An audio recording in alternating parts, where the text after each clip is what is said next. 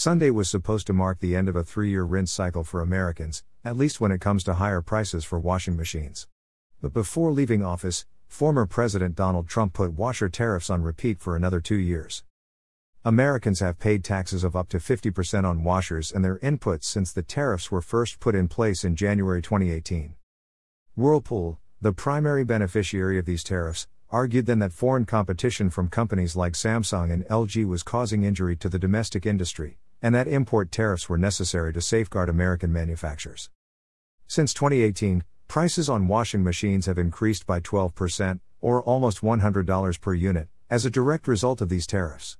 In total, consumers have paid an additional $1.5 billion annually in higher prices, which far surpasses the $82 million made in tariff revenue. A representative from LG warned against the move, stating back in 2018 this is a tax on every consumer who wants to buy a washing machine. Everyone will pay more, with fewer choices. But rather than appeal to American families, Whirlpool instead pushed for another three years of protections.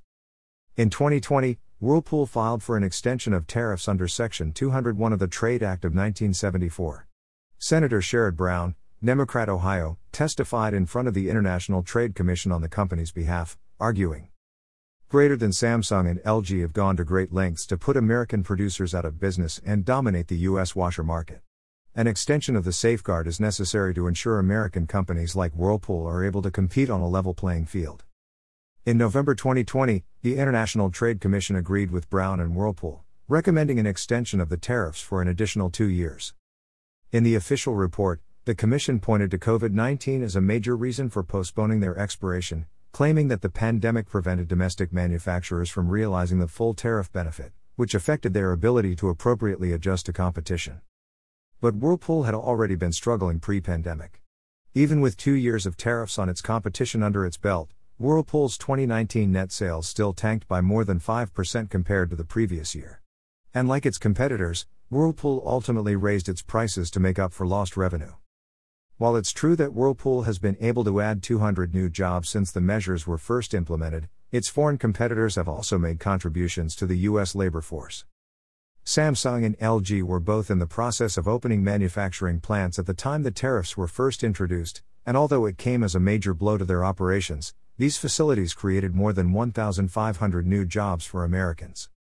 Although Whirlpool, LG, and Samsung created over 1,700 new jobs for Americans, which is welcome news, comparing those numbers against consumer costs paints a different picture.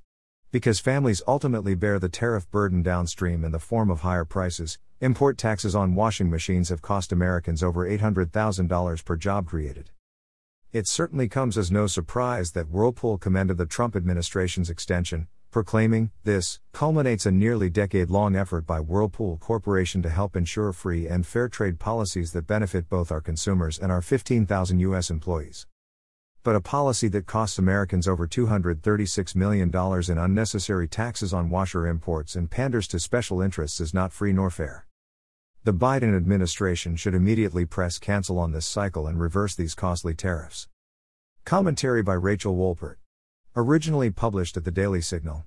https www.dailysignal.com slash 2021 slash 02 slash 10 slash we shouldn't rinse and repeat when it comes to costly washing machine tariffs slash